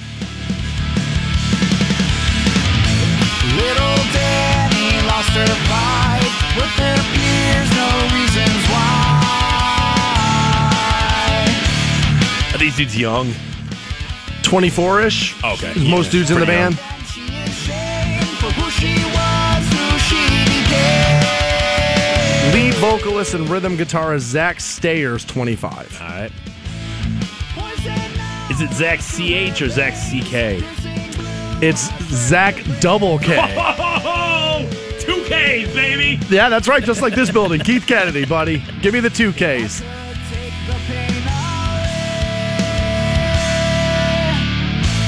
If you need to find a place to call, a place to call your home. Yeah, produced much better than most local stuff. Yes.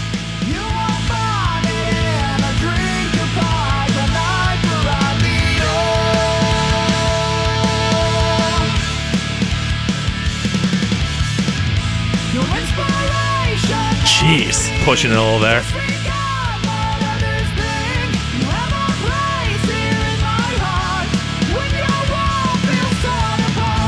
Going into falsetto, if you can't do it, don't do it. It's a. vi- It's. I mean, it's jarring when you hear it when it's not done well. I mean, dudes that can do it, I mean, you can, and it sounds it can sound fantastic, Yeah. but if you can't, don't try stay it. away from it.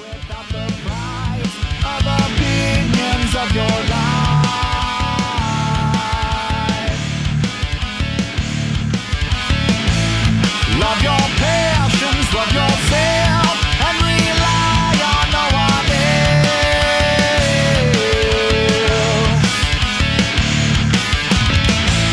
Refuse to fade out, lead the fight. All your darkness turn to light. Darkness turns to light. I like that. It probably fades back to darkness, though. I would assume. No, sure it does. Yeah.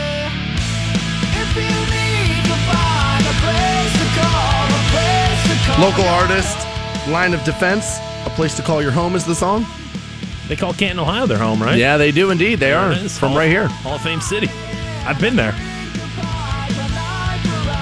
Together, they have played shows all over Northeast Ohio, rocking venues such as Peabody's at Cleveland, the Cleveland Agora, both places I have worked, the Carriage House, the Richville Homecoming Festival,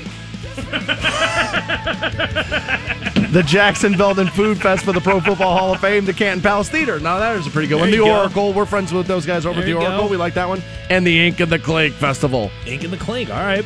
Countless other great venues. Well, then I would have worked one of those in before before the Richville Homecoming Festival. Apparently, dude, they had a self-titled five-track EP released in 2011. A full-length album was uh, called Fallout, released in 2013, and they just released a new EP, Something Real, this last July, which is where this song came up.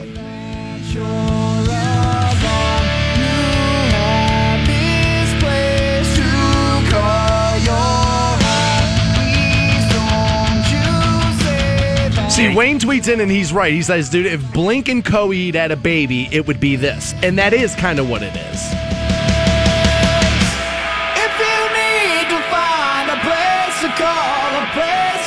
If think there's potential in it. Oh yeah. There, there's so much more well put together than a vast majority of, Of our News locals? Church Tuesdays. Yeah. You can tell they're a very experienced band. The sound, I'll admit, is just a little puby for me. Like, I'm kind of over that Blink and that kind of stuff just because it's a little puby for me. But this isn't the worst. No, dude, I listen to New Church Tuesday every week. This one is not the worst.